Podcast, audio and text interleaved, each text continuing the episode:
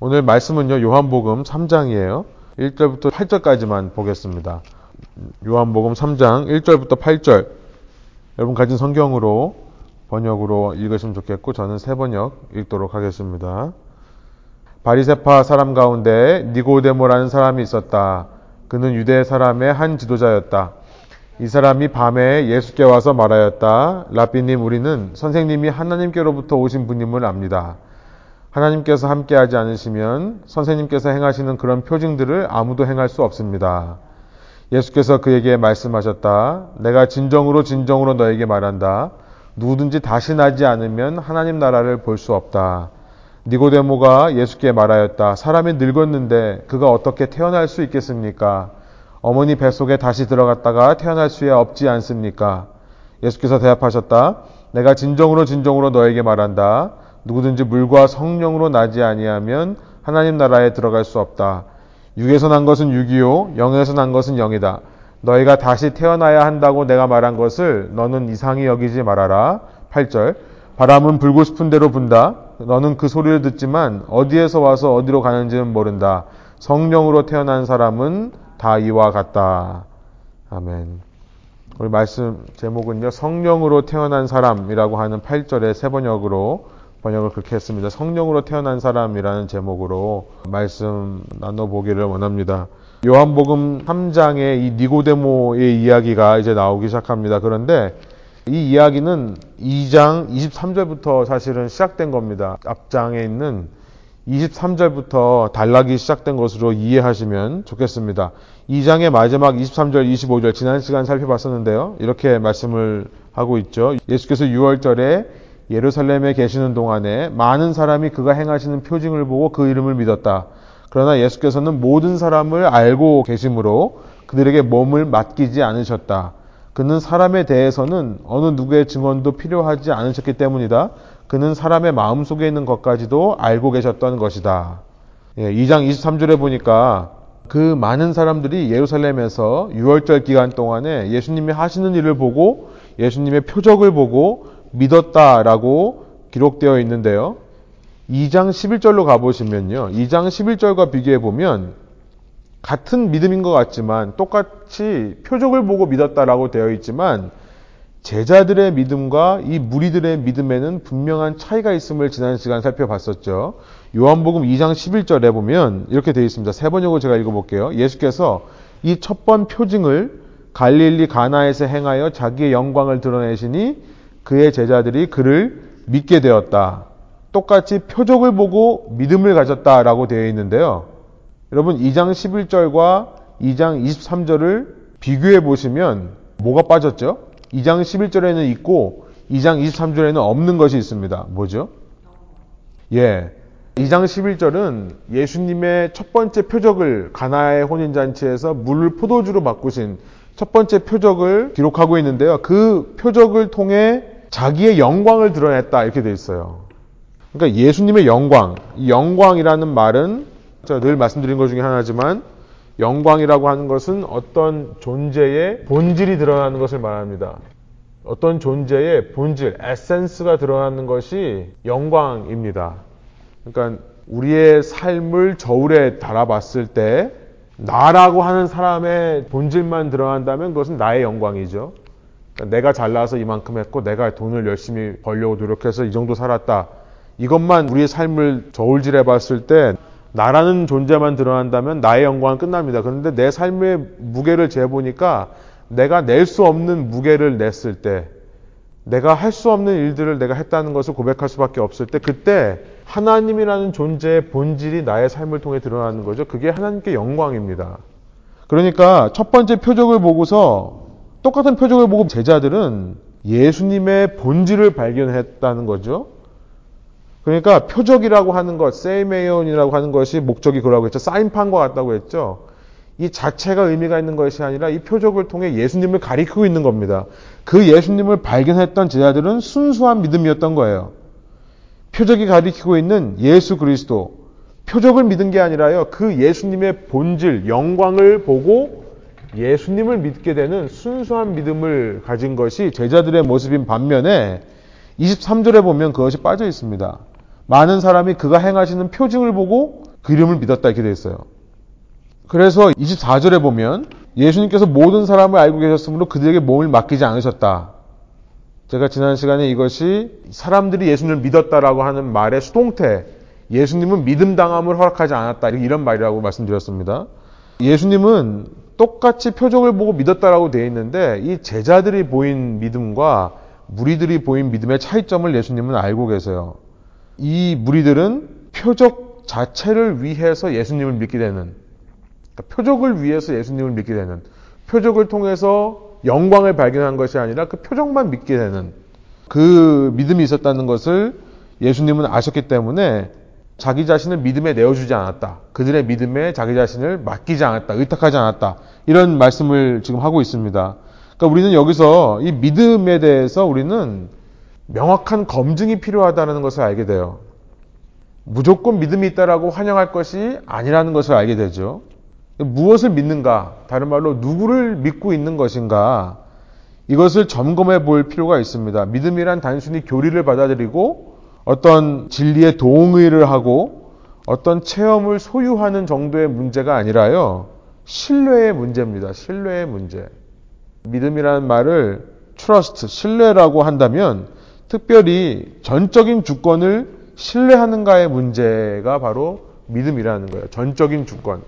예수님의 전적인 주권을 신뢰하는가 이것이 믿음이라는 겁니다. 그냥 믿음이 있다고 해서 그냥 교회 다닌다고 해서 다가 아니죠. 그냥 교회 안에 다닌다고 해서 그 삶을 예수님께 전적으로 내어 맡기고 그의 전적인 주권을 인정하고 사는 것이 아닐 수도 있습니다. 그 믿음을 분명하게 검증해 봐야 된다. 그래서 오늘은 이 주권 얘기를 하려고 그래요. 제가 청년 때 한 연로하신 노 목사님으로부터 성경 공부를 참 이게 독하게 받은 적이 있었는데요. 청년 때가 아니죠. 영커플 이제 아내랑 결혼해서 얼마 안 됐을 시기였던 것 같아요. 한 목사님으로부터 이 성경 공부를 아주 굉장히 스파르타식으로 성경 공부를 받은 적이 있었는데요. 신학교 가기 전입니다. 근데 그 목사님이 늘 강의를 하실 때 이 주권이라는 말을 늘 얘기하세요. 성경은 창세기서부터 계시록까지 한마디로 요약하면 주권이다. 주권이라는 두 단어다. 그분은 이 주권이라는 단어에 자기의 삶이 변했다라고 말씀을 하셨고 그것이 저에게 굉장히 많은 영향력을 줬던 기억이 납니다. 정말 신앙생활에서 그 전까지는 그냥 열심히 교회 봉사하고 교회 출석하고 뭐 교회에서 하라는 행동을 하면 믿음이 있다고 생각했는데요. 제 삶에 정말 하나님의 주권을 인정하는가라는 질문을 그때부터 하기 시작한 것 같아요. 정말 하나님이 주권을 가지고 있다고 생각하고 나면 삶이 달라지죠. 특별히 어려움과 고난 앞에서 저희는 주권을 인정하지 못할 때는 하나님을 믿지만 두려워하고 걱정하고 근심하는 모습들로 가득해서는데요. 주권을 믿게 되면 정말 받아들이기 힘든 상황 속에서도 이상하게 마음이 편안한, 마음이 평안하고 하나님께서 어떻게 선한 결과를 주시겠지라고 하는 기대가 있는 그런 삶이 되었던 경험들이 지금까지 있습니다. 이 주권이라는 것을 우리가 받아들이기 너무 중요한데요. 이 주권을 받아들이기가 참 쉽지가 않아요. 신앙생활 하면서도. 그러니까 주권을 받아들이지 못하니까 내 판단을 자꾸 앞세웁니다. 판단한다는 것은 내가 주권자가 된다고 하는 표현이죠. 예수님께 전적인 주권을 맡기는 사람들은 예수님께서 판단하시도록 내버려 두는 겁니다. 그런데 자꾸 내가 뭘 판단하고 내가 뭐에 대한 결론을 내리고 있다라고 한다는 얘기는 뭐냐면 내가 예수님을 믿는다고 하면서도 전적인 주권을 내어드리지 못하는 모습일 수 있다는 거예요. 제가 재미있는 예를 한번 말씀드려 드릴게요. 주후 4세기예요. 그러니까 기독교를 그렇게 잔인하게 핍박하던 로마 제국이 주후 AD 313년 그러니까 4세기에 결국 기독교를 로마의 국교로 인정하게 됩니다. 참 기적이에요. 어떻게 그렇게 로마 왕국이 기독교인들을 핍박하다가 이렇게 기독교를 국교로 인정하게 되고 후에 기독교 국가가 되는가? 너무나 감격적인 이야기고 정말 불가능을 가능하게 하시는 하나님의 이야기입니다. 정말 신비로워요. 그런데 너무나 감격적인 이야기지만 로마의 기독교가 국교화가 되고 나서 교회에 큰 도전이 생깁니다. 이전 핍박의 시기가 정말 괴로운 시기였지만요. 고난스러운 시기였지만 그것은 축복의 시기였습니다. 왜냐하면 고난과 핍박 앞에서 기독교인들의 믿음은 검증할 필요가 없었어요. 자연적으로 검증이 되는 거죠. 그러니까 물리적이고 표면적인 박해가 있을 때 그 상황 속에서 예수님을 믿겠다라고 하는 사람들은 믿음의 검증이 필요가 없었습니다. 그냥 그 목숨을 걸고 예수님을 믿는다는 자체만으로 예수님의 전적인 주권을 인정하는 모습이 보이는 거죠. 내가 예수님 믿으면 엄청난 손해, 그러니까 사회에서 제대로 일도 못 합니다. 직장도 제대로 못 가져요. 상업을 할 수가 없습니다. 상업하려면 먼저 로마 황제에게 이 길드에서 상업, 상공인회에서 함께 모여서 로마 황제에게 먼저 제사를 드리고 시작하거든요. 그러니까 기독교인으로서 예수님 믿는다고 한다는 것은 목숨만 거는 게 아니라 어마어마한 경제적인 손해를 각오하는 겁니다. 그때 예수님을 믿었던 사람들, 그 믿음을 검증할 필요 없습니다. 전혀 없어요.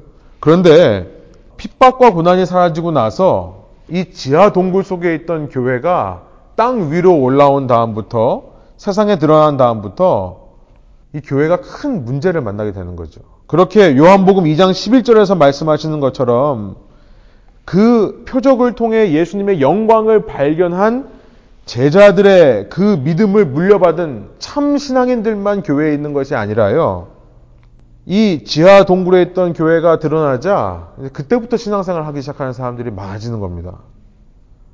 그때부터 신앙생활 한단 말은 무슨 말입니까? 로마 황제 밑에서는 로마 황제를 숭배하라고 하는 명령 앞에서 타협했던 자들이 이제 다시 교회로 돌아와서 당당하게 교인이라고 말하기 시작하는 시대가 된 거죠. 마치 우리 옛날 일제시대 때 신사 참배했던 사람들이 독립운동가들과 함께 한국 정부 수립을 한다고 생각해 보세요. 그 독립운동가와 함께 신사 참배한 친일파들이 함께 이 나라의 지도자가 됐다고 생각하는 것과 같은 상황이에요.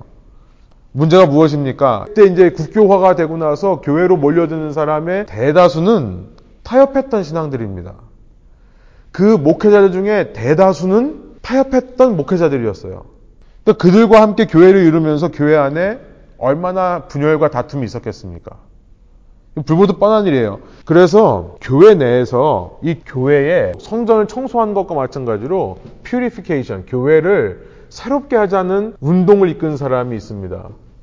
도나티스트라고 하는데요. 이 북아프리카 카르테이지, 그러니까 카르타고입니다. 카르타고의 비샵이었던 도나투스라고 하는 사람의 이름을 따서 이 사람을 따르던 사람들을 도나티스트라고 합니다. 그러면서 이 도나티스트가 주장한 것은 뭐냐면 한때 타협했던 그 이제 배신자라는 표현을 썼는데요. 배신자였던 목회자가 집례하는 성례는 성찬 예식은 무효다라는 것을 주장을 했습니다. 여러분 어떻게 생각하세요? 이거에 대해서 어떻게 생각하세요? 그 당시에 교회로 돌아가서 여러분이 그 핍박을 지독하게 이겨냈던 참 신앙인들의 후손이라고 생각해 보세요. 이 사람들의 말이 맞나요? 틀리나요? 이 도나티스트는요, 그래서 교회 내에서 배신자였던 사람과 배신자가 아니었던 사람을 철저하게 가려내고 구별해야 된다. 그러니까 지금 이제 다 좋은 게 좋은 거니까 넘어가지 말고 예전에 배신했던 사람들, 비트레이 했던 사람들을 다 공개해야 된다는 얘기를 했던 거예요. 그리고 그런 사람은 성직자로 세우면 안 된다. 어떻게 해결하시겠습니까?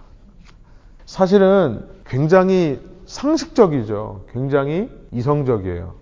그런데 이 도나티스트의 영향력이 있었을 그 시대에 주후 4세기, 5세기에 성 어거스틴이라고 하는 히포의 아주 유명한 우리 신앙인의 선조죠. 성 어거스틴이라는 사람이 이 도나티스트와 정면으로 맞서 싸웁니다. 그러면서 성 어거스틴이 도나티스트를 향해 그때 당시의 교회를 향해 한 가지를 얘기했었는데 그 유명한 invisible church라는 것을 말했어요. 보이지 않는 교회. invisible church. 성 어거스틴의 invisible church라는 것이 당시 국교화된 기독교의 교회의 분열을 막았던 굉장히 유명한 신학입니다. 눈에 보이는 교회가 전부가 아니라는 거예요. 성 어거스틴의 주장은 뭐였냐면 지금 우리가 물리적으로 보고 있는 사람들의 모임인 공동체는 비저블 철치죠. 보이는 교회인데 실은 하나님의 몸 된 교회는 보이지 않는 교회다. 이 보이는 교회 가운데 보이지 않는 교회가 있다. 이 이야기를 하기 시작한 거예요. 결국 어거스틴은 이 인비저블 철치를 말함을 통해 우리 교회가 분열하면 안 된다. 우리 교회는 하나의 교회다. universal church. 그래서 이거를 Catholic이라는 말로 표현하죠. Catholic이라는 말은 무슨 뜻이냐면 all embracing. 모두를 수용하는 이란 뜻이에요. 여기서부터 카톨릭이라는 말이 나왔죠. 우리 교회는 하나의 교회다. 주님의 몸 된 교회. 머리 되신 주님 한 분밖에 없고 우리 모두는 다 하나가 되는 교회다. 그런데 그 가운데는 보이는 교회가 아니라 보이지 않는 교회가 있을 수 있다. 그러니까 어거스틴은 이 예수님의 말씀에 착안한 겁니다. 마태복음 13장이에요. 마태복음 13장 한번 가보세요. 24절부터 30절입니다. 제가 한번 세 번역으로 읽어볼게요. 24절부터 있습니다. 예수께서 또 다른 비유를 들어서 그들에게 말씀하셨다. 하늘나라는 자기 밭에다가 좋은 씨를 뿌리는 사람과 같다. 사람들이 잠자는 동안에 원수가 와서 밀 가운데 가라지를 뿌리고 갔다. 밀이 줄기가 나서 열매를 맺을 때에 가라지도 보였다. 그래서 주인의 종들이 와서 그에게 말하였다. 주인 어른, 어른께서 밭에 좋은 씨를 뿌리지 않으셨습니까? 그런데 가라지가 어디서 생겼습니까? 28절. 주인이 종들에게 말하기를 원수가 그렇게 하였구나 하였다. 종들이 주인에게 말하기를 그러면 우리가 가서 그것을 뽑아버릴까요? 하였다. 그러나 주인은 이렇게 대답하였다. 아니다. 가라지를 뽑다가 가라지와 함께 밀까지 뽑으면 어떻게 하겠느냐? 추수 때까지 둘 다 함께 자라도록 내버려 두어라. 추수할 때에 내가 추수꾼에게 먼저 가라지를 뽑아 단으로 묶어서 불태워버리고 밀은 내 곳간에 거두어들이라고 하겠다. 그러니까 눈에 보이는 교회는 이 밭과 같다는 거죠. 그 가운데는 밀도 있고 가라지도 분명히 있습니다. 저 사람은 분명히 로마 왕국에서 기독교를 핍박할 때 저 사람의 조상들은 전부 신사 참배, 말하자면 황제 숭배 했던 사람들이에요. 그런데 그게 universal church가 아니라 눈에 보이는 church가 universal church가 아니라 그 가운데 있는 눈에 보이지 않는 인비저블 철치. 그러면 진짜와 가짜를 어떻게 구분합니까? 그것은 마지막 날 추수할 때에 주인의 전적인 주권이다라는 것을 얘기한 거예요. 지금 아직 마지막 때가 안 되는데 추수할 때가 되지 않았는데 가라지가 보인다고 해서 뽑아내자. 그러다가 밀까지 다친다. 이거 지금 교회가 이렇게 도나티스트가 말하는 것처럼 그런 사람을 다 색출해서 없애버리자고 하면 이 교회 전체가 무너질 수 있다. 지금은 그럴 때가 아니니까 눈에 보이는 교회를 생각하지 말고 눈에 보이지 않는 하나님의 영적인 교회가 있다는 것을 믿고 마지막 때까지 기다리자. 마지막 때가 되면 하나님께서 알아서 그 가운데서 가라지들은 묶어다가 불에 태울 거고 알곡은 곡간에 들이실 거다. 눈에 보이는 교회 속에 눈에 보이지 않는 교회가 있음을 말하면서 이 하나님의 전적 주권에 의지하라고 외치며 그 시기 주후 4세기의 교회의 분열과 나님의 위험을 극복해내도록 도운 사람이 바로 어거스틴이라는 거예요. 그러면서 그가 주문한 게 있죠.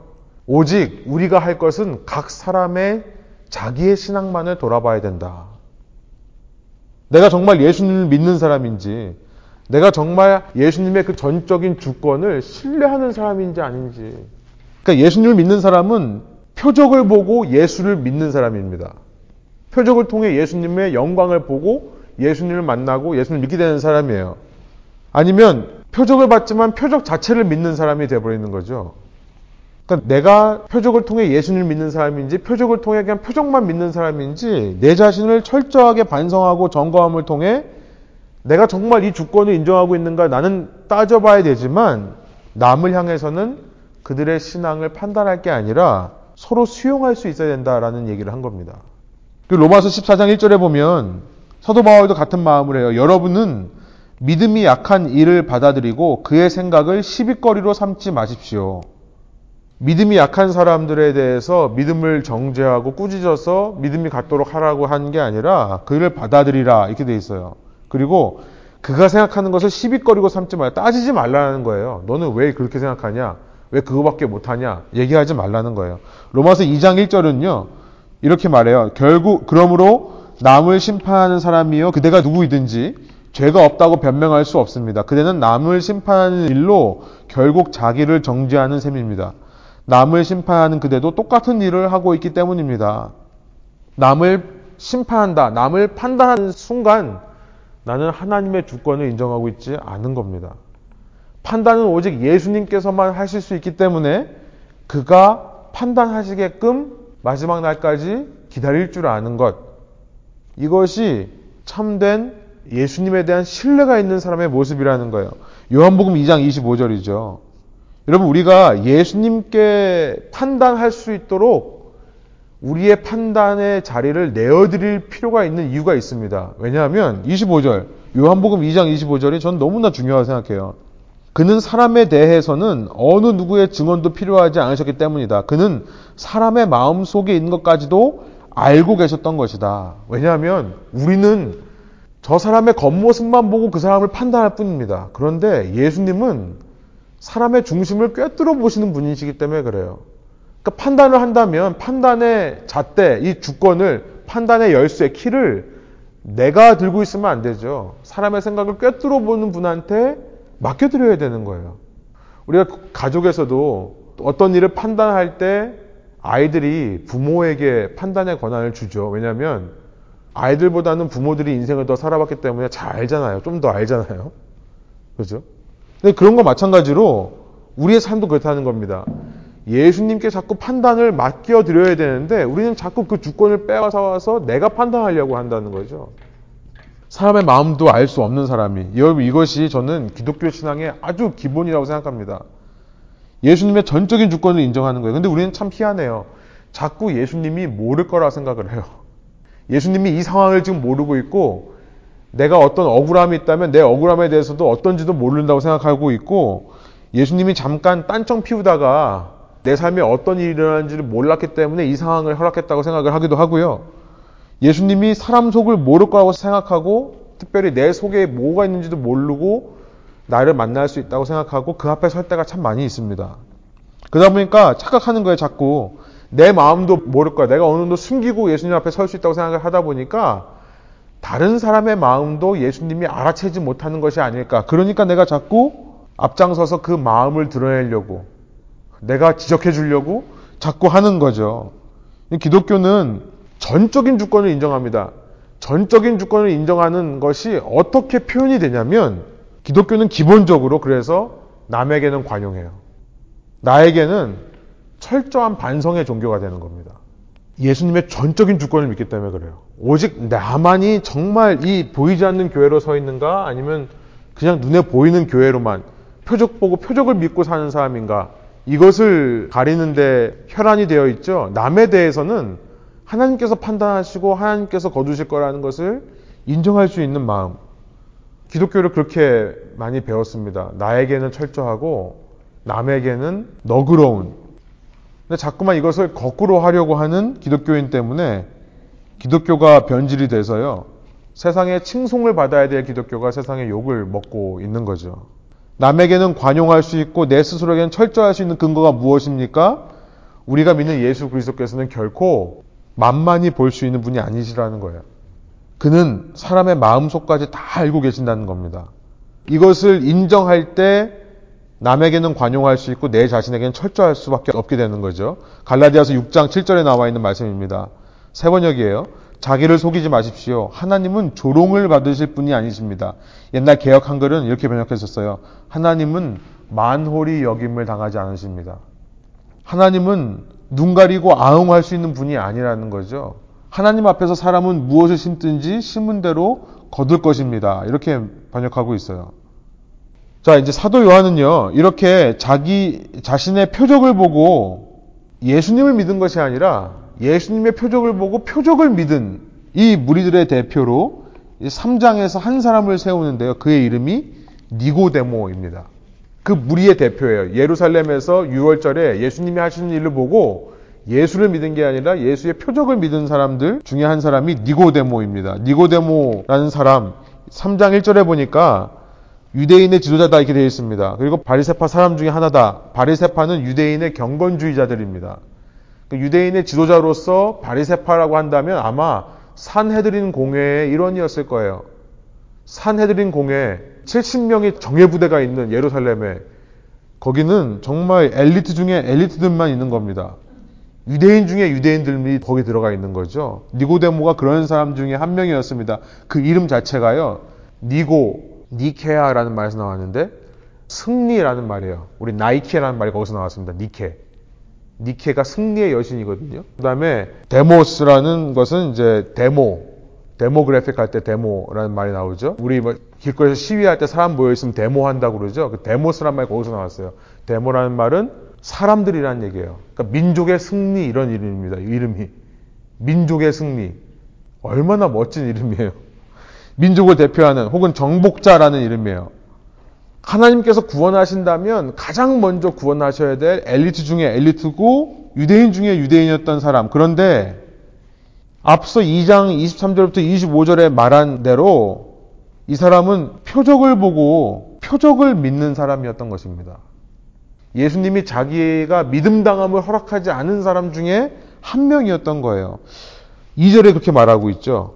그가 밤에 예수께 와서 말하였다. 그 하는 말을 보세요. 나비님, 우리는 선생님이 하나님께로부터 오신 분임을 압니다. 하나님께서 함께하지 않으시면 선생님께서 행하시는 그런 표징들을 아무도 행할 수 없습니다. 그러니까 지금 2장 마지막에서 이 표적을 보고 믿는 사람들에게 예수님은 자기 몸을 의탁하지 않았다라고 하고 이 이야기가 시작되니까요. 니고데모라는 사람은 그 표적을 보고 예수님을 믿었던 사람을 대표하는 걸로 이해할 수밖에 없는 거죠. 그가 온 시각이 언젠가 굳이 사도 요한은 밤에 예수께 왔다라고 얘기하고 있어요. 밤에. 이 밤이라고 하는 표현, 어둠이라고 하는 표현, 요한복음에서는 한 번도 선한 일을 이루거나 선한 일을 계획하는 시간으로 사용되지를 않습니다. 한 번도 선하게 사용된 적이 없어요. 밤이라는 것, 어둠이라는 것. 우리 1장 5절, 또 1장 10절에서 11절, 빛이 왔지만 빛을 알아보지 못하는 세상을 어두움의 세상이다라고 1장에서 표현했었습니다.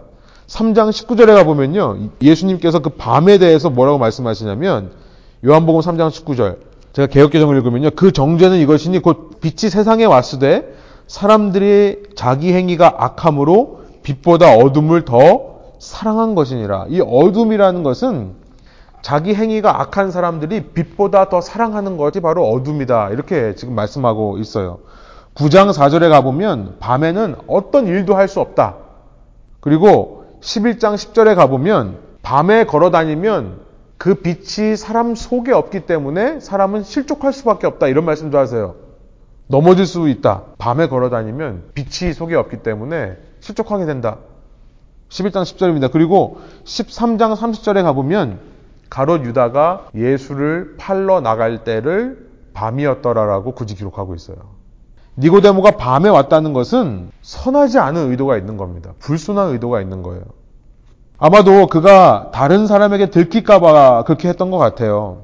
그 당시 이 높은 위치에 있는 엘리트가 예수님을 믿는 사람들이 놀랍게도 있었습니다. 이렇게 니고데모 같은 엘리트 중에 엘리트인 사람들 중에 예수님을 믿는 사람들이 있었어요. 이게 사실 유대인의 관점으로는 말이 안 돼요. 예루살렘에서 최고에 올라간 사람이 갈릴리 출신의 이 목수의 아들을 믿게 된다. 그것은 불가능한 일입니다. 거꾸로 돼야죠. 이 갈릴리에 있는 목수의 아들이 예루살렘 최고 엘리트를 바라보며 존경하고 부러운 마음이 들어야 되죠. 그런데 굉장히 창피할 수 있습니다. 요한복음 12장 42절에 보면 재밌는 표현이 있어요. 한번 가보세요. 요한복음 12장 42절.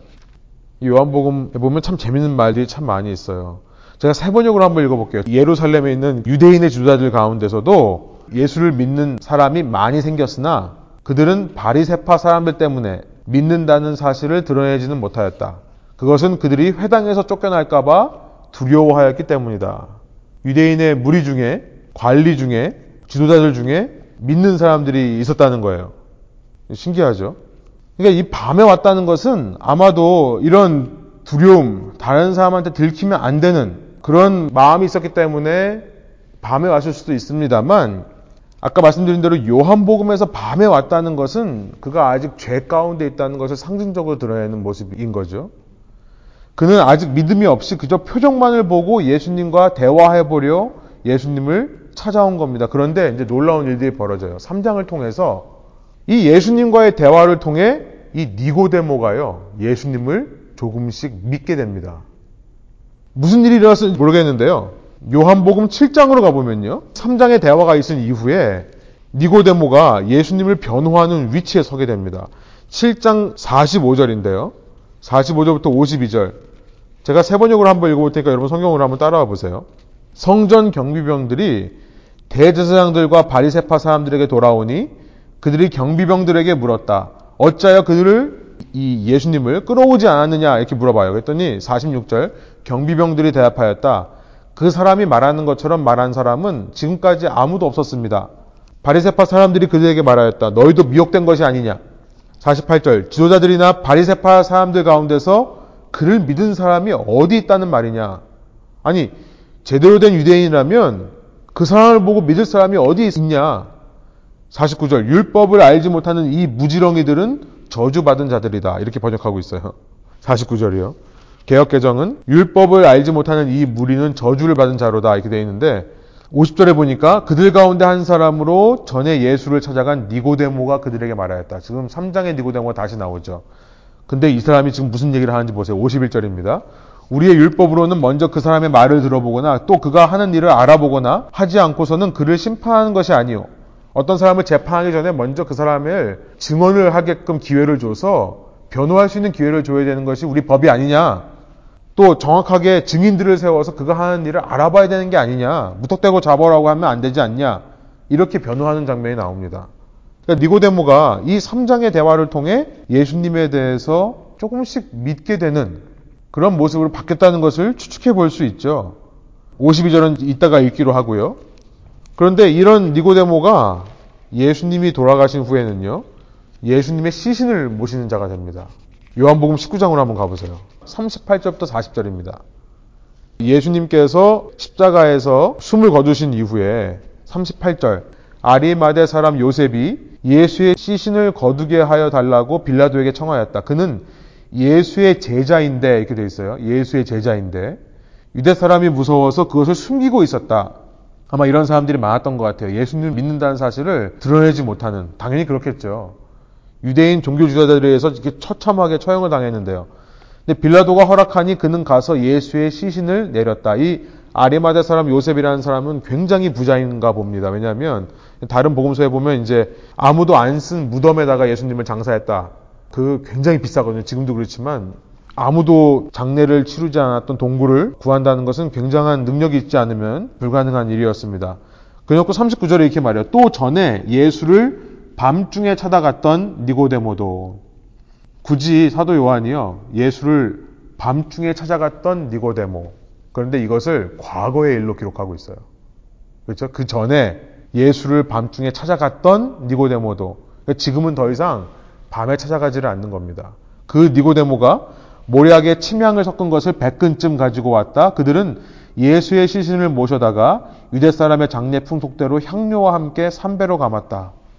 그 유대인 최고 종교 지도자 중에 한 명이었던 니고데모가 예수님을 믿게 되는 일이 일어나는 겁니다. 이 일이 어떻게 가능할까요?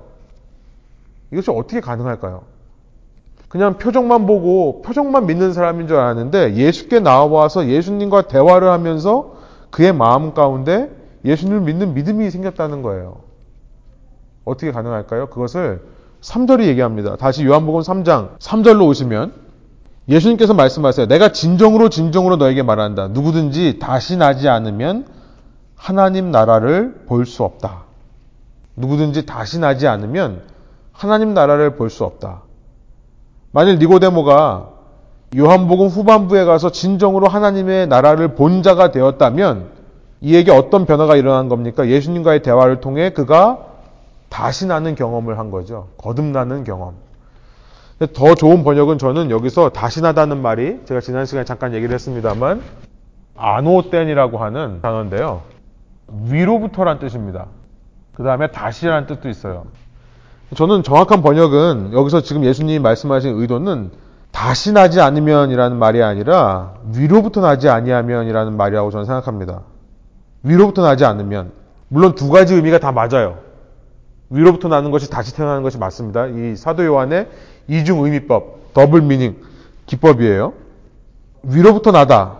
이렇게 말하면 더 좋을 것 같아요. 누구든지 위로부터 나지 않으면 하나님 나라를 볼 수 없다. 이거 이미 예수님께서 정확히 말하면 예수님께서 말씀하신 게 아니죠.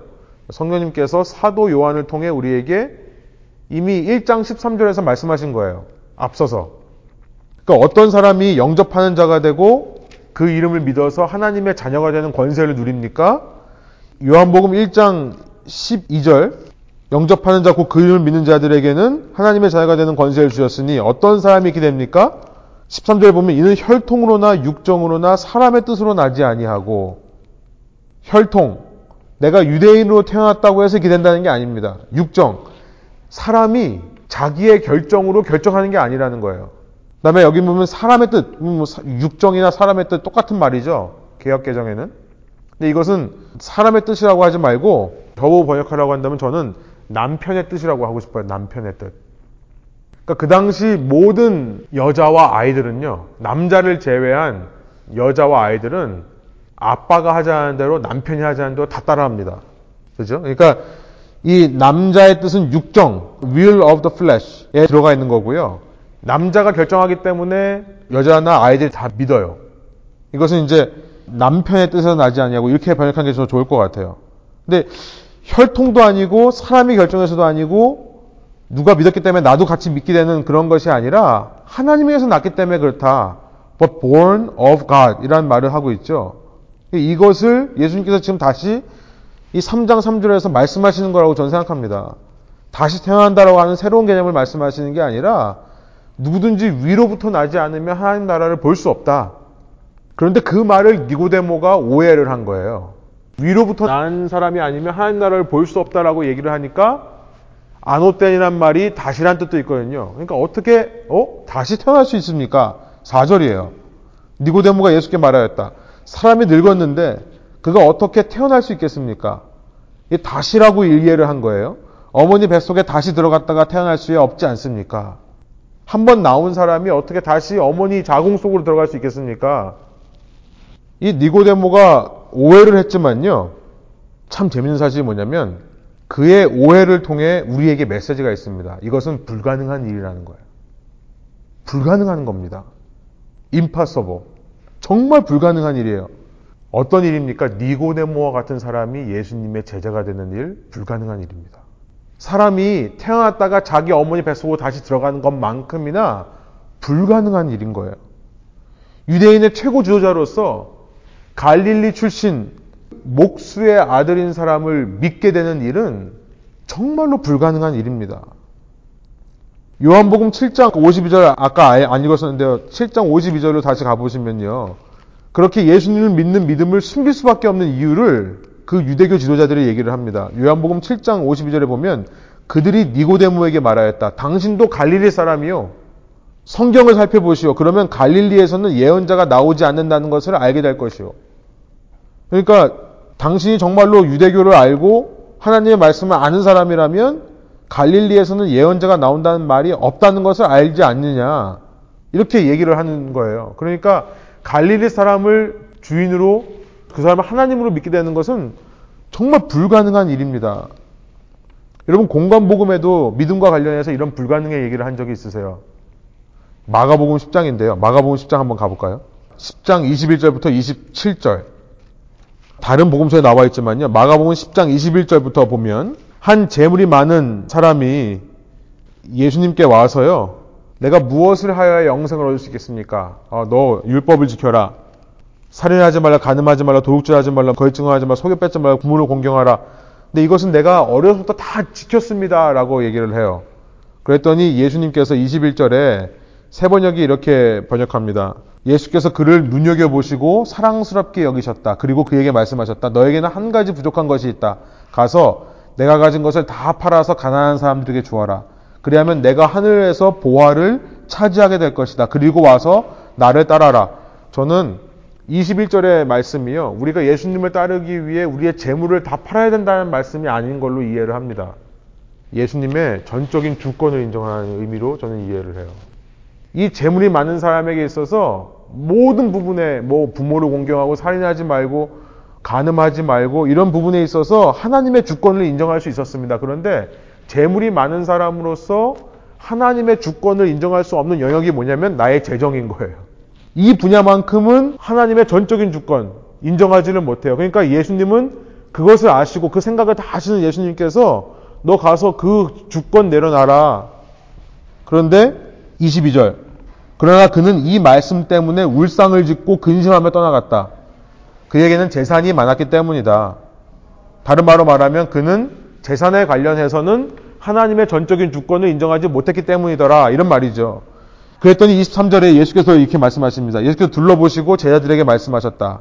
재산을 가진 사람은 하나님 나라에 들어가기가 참으로 어렵다. 제자들은 그의 말씀에 놀랐다.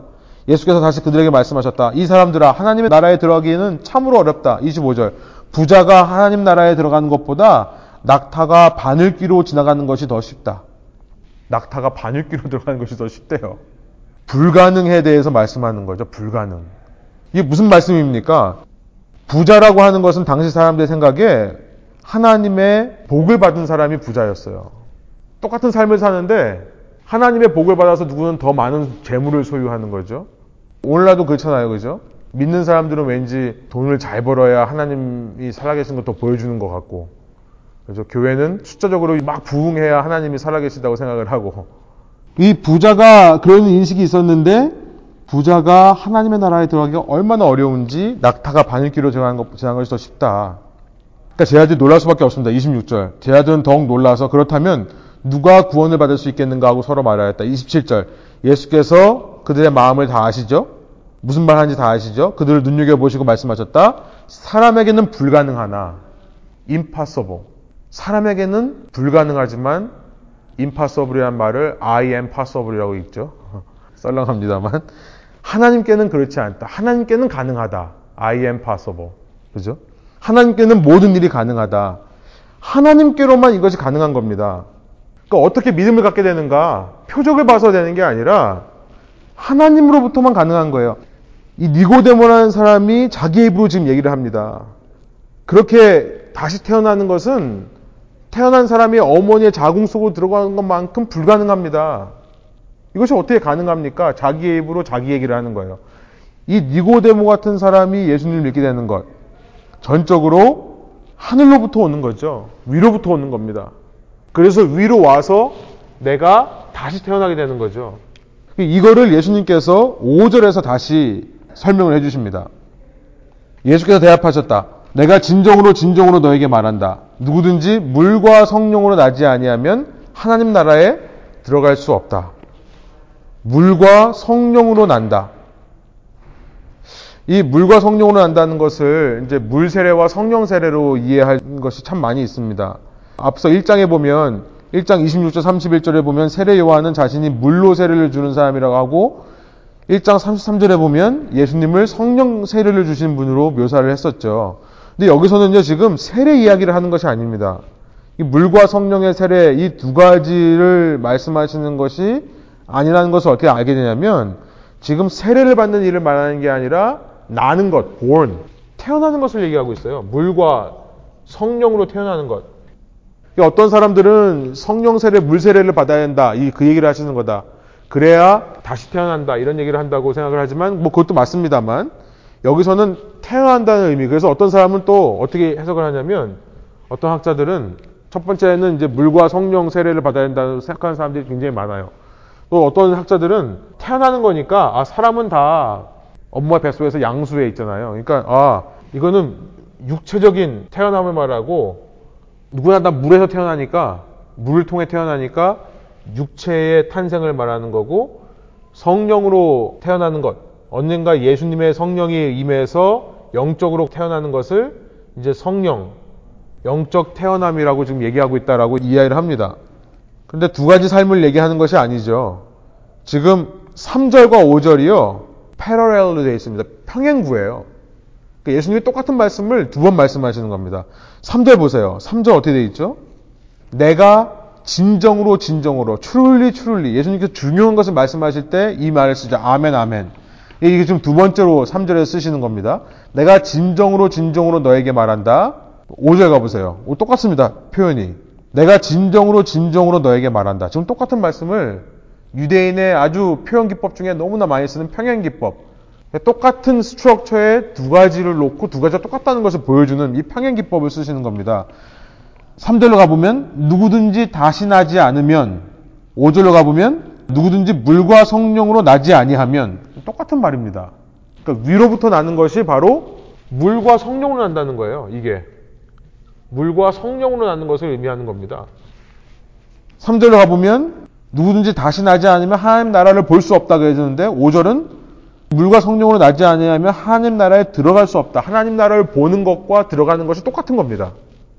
그죠? 하나님 나라를 발견해서 바라보는 것과 들어가는 것이 같은 의미라고 말씀하시면서 위로부터 나는 것이 바로 물과 성령으로 나는 것이다. 그러니까 물과 성령으로 난다는 것은 이렇게 말하는 학자가 있는데 소수입니다만 이 D.A. 칼슨이라고 하는 제가 너무 존경하는 신약학 교수인데요. 굉장히 유명한 신학자입니다. D.A. 칼슨. 그분 포함해서 몇몇 분들이 얘기하는 것을 저는 동의를 합니다. 제 이야기가 아니라 그분들의 이야기예요. 물과 성령으로 난다는 것을 가장 잘 표현하는 것은 아마 에스겔서 36장 25절, 27절에서 말씀하시는 내용이다라고 이해를 하면 좋을 것 같습니다. 에스겔서 36장 너무나 중요한 장인데요. 에스겔서에서요.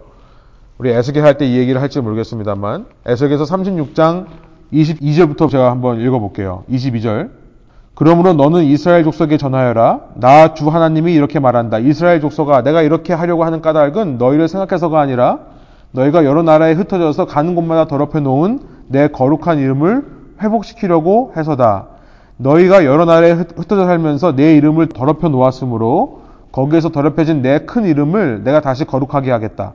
이방 사람들이 지켜보는 앞에서 너희에게 내가 내 거룩함을 밝히 드러내면 그때야 비로소 그들도 내가 주인인 줄 알 것이다. 나 주 하나님의 말이다. 내가 너희를 이방 민족들 가운데서 데리고 나오며 그 여러 나라에서 너희를 모아다가 너희의 나라로 데리고 들어가겠다라고 말씀하신 이후에 25절. 그리고 내가 너희에게 맑은 물을 뿌려서 너희를 정결하게 하며 물을 뿌리는 장면이 나오죠. 너희의 온갖 더러움과 너희가 우상들을 섬기는 모든 더러움을 깨끗하게 씻어주며 그러니까 이 물이라는 것은 정결의 의미가 있는 겁니다. 하나님께서 그냥 깨끗하게 하시는 것이 아니라 정결법에 물을 뿌려서 정결하게 하시는 그 의미가 아니라 새 마음을 주시는 renewed heart 새 마음을 주시는 것에 물을 뿌리는 것. 그 다음에 26절 너에게 새로운 마음을 주고 너희 속에 새로운 영을 넣어주며 영에 대한 얘기가 있죠.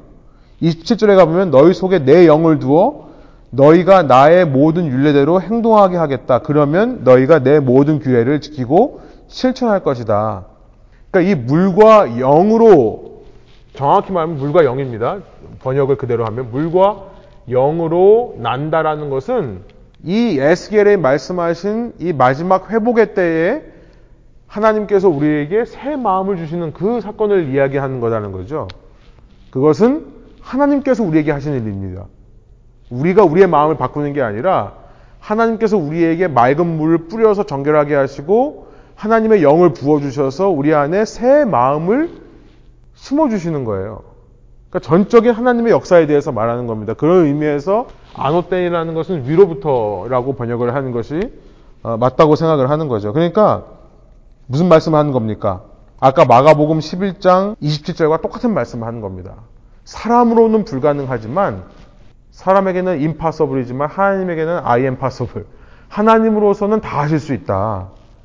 그러니까 믿음에 관한 한 믿음을 갖게 되는 것은 전적인 하나님의 주권이다.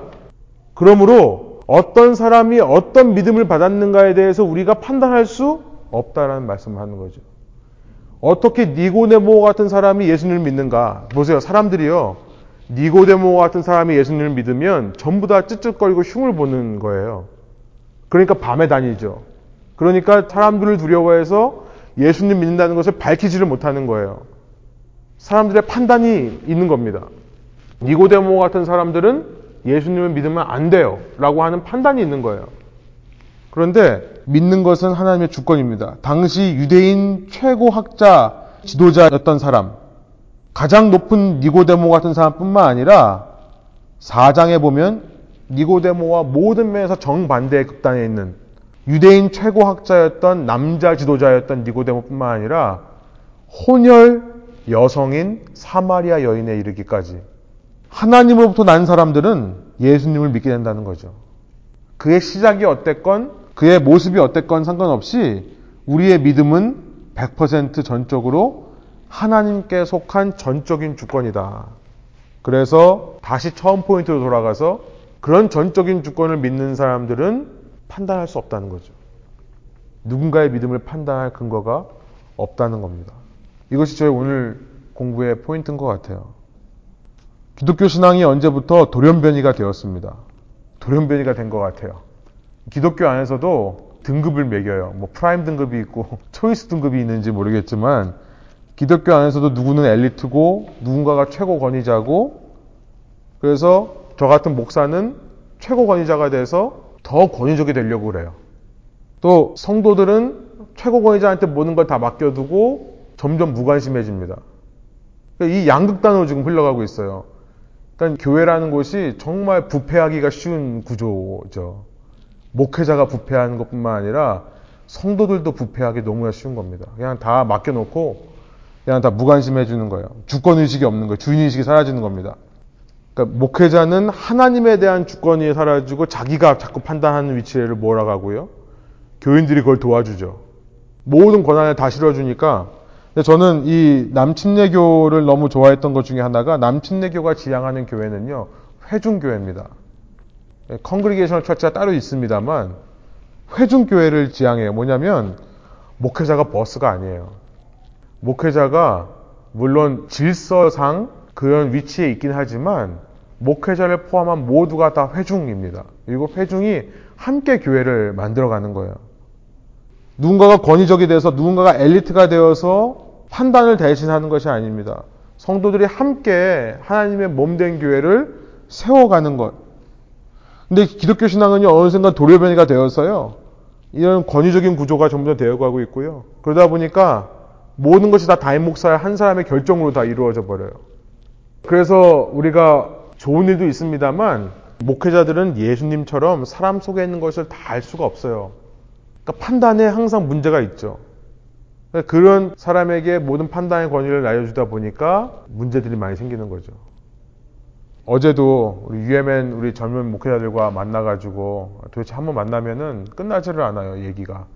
하나같이 하는 얘기가 그겁니다. 왜 청년들이 목회하기가 힘든가? 아니, 청년 목회가 아니라 우리는 지금 다음 세대에게 어떤 교회 모델을 물려줄까를 지금 찾지를 못하고 있는 겁니다. 왜냐하면 기존에 너무나 권위적인, 너무나 교회가 사람들 눈치 보고 알게 모르게 서열에 따라서 움직이는 이런 교회가 되어있기 때문에 그러면서 교회 안에서 끊임없이 서로 비교합니다. 믿음을 비교해요.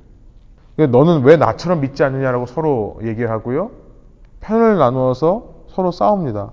여러분 이것은 기독교가 아닙니다. 기독교 아니에요. 정말로 사도 요한이 그리는 예수를 믿는 사람들은요. 어떤 사람이냐면 그 신앙의 가장 근본에 예수님을 두려워할 줄 아는 마음이 있는 거예요. 예수님을 두려워할 줄 아는 마음이란 바꿔 말하면 예수님을 신뢰할 줄 아는 마음입니다. 그가 모든 것을 알고 계시다고 하는 그의 주권을 인정하는 사람들이에요. 그러니까 전적인 주권을 인정하는 사람의 특징은 무엇입니까? 저는 한 가지만 잡으라고 한다면 내가 판단하지 않습니다. 내가 비판하지 않아요. 제한된 나의 잣대와 내 생각으로 누군가를 판단하는 도나티스트와 같은 이단성을 버리는 겁니다.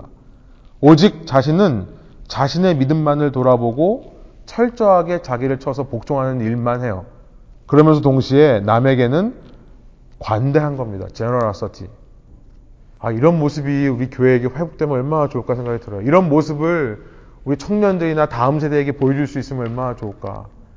이 기성 신앙인들, 이 어른들 신앙인들이 정말 자기 자신을 쳐서 복종하는 모습, 그러면서 자기한테는 정말 그렇게 철저하지만 남에게는 한없이 관용하고 관대할 수 있는 모습.